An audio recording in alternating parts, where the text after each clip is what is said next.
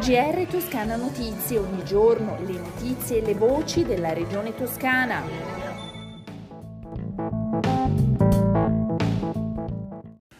Gentili ascoltatori, bentornati all'ascolto dell'odierna edizione del giornale radio di Toscana Notizie. Il presidente della regione toscana Eugenio Gianni, alla vigilia dell'anniversario dell'alluvione di Firenze del 66, ha fatto il punto sui principali interventi messi in campo per la mitigazione del rischio idraulico, quelli fatti e quelli ai nastri di partenza.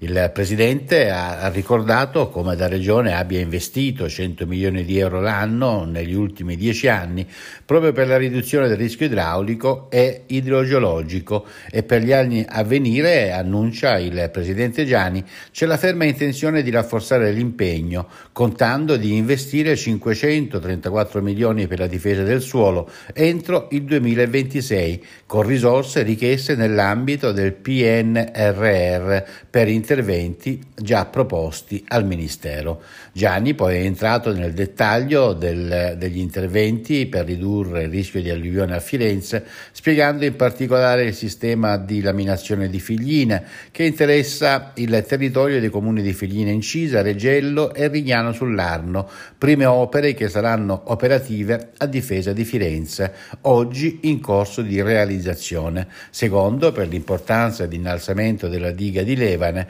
con l'obiettivo finale che sarà raggiunto con la realizzazione del sistema di casse di espansione e di infrastrutture verdi del fiume Sieve. Gianni questa mattina ha presentato gli interventi insieme al direttore della difesa del suolo e della protezione civile della regione toscana Giovanni Massini.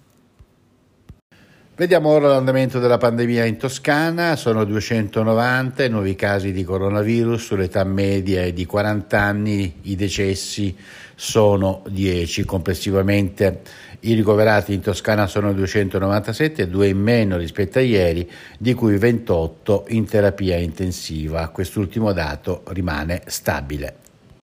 La Regione Toscana sosterrà gli enti fieristici, la cui attività è stata a lungo sospesa durante l'emergenza sanitaria da Covid-19. Il bando è stato pubblicato sul bollettino regionale e dal 4 di novembre per 15 giorni attraverso il sito di Sviluppo Toscana si potranno presentare le domande. Le domande, ricordiamolo, devono essere inoltrate attraverso posta elettronica certificata e l'istruttoria sarà affidata a Sviluppo Toscana, società a capitale interamente regionale. Il ministro della Cultura Dario Franceschini sarà a Montelupo Fiorentino la mattina del 4 novembre. Il ministro ha risposto infatti all'invito che era stato avanzato dal presidente della Toscana Eugenio Giani, assieme al sindaco del comune Paolo Massetti e al direttore degli uffizi Ike Schmidt, per una visita alla Villa Medicea dell'Ambrogiana, ex sede dell'ospedale psichiatrico giudiziario, affacciata sull'Arno e candidata a diventare parte del progetto Uffizi Diffusi più incisività contro la dispersione scolastica, centralità delle azioni per l'inclusione, orientamento e contrasto degli stereotipi di genere e la conferma di un investimento da ben 6 milioni di euro.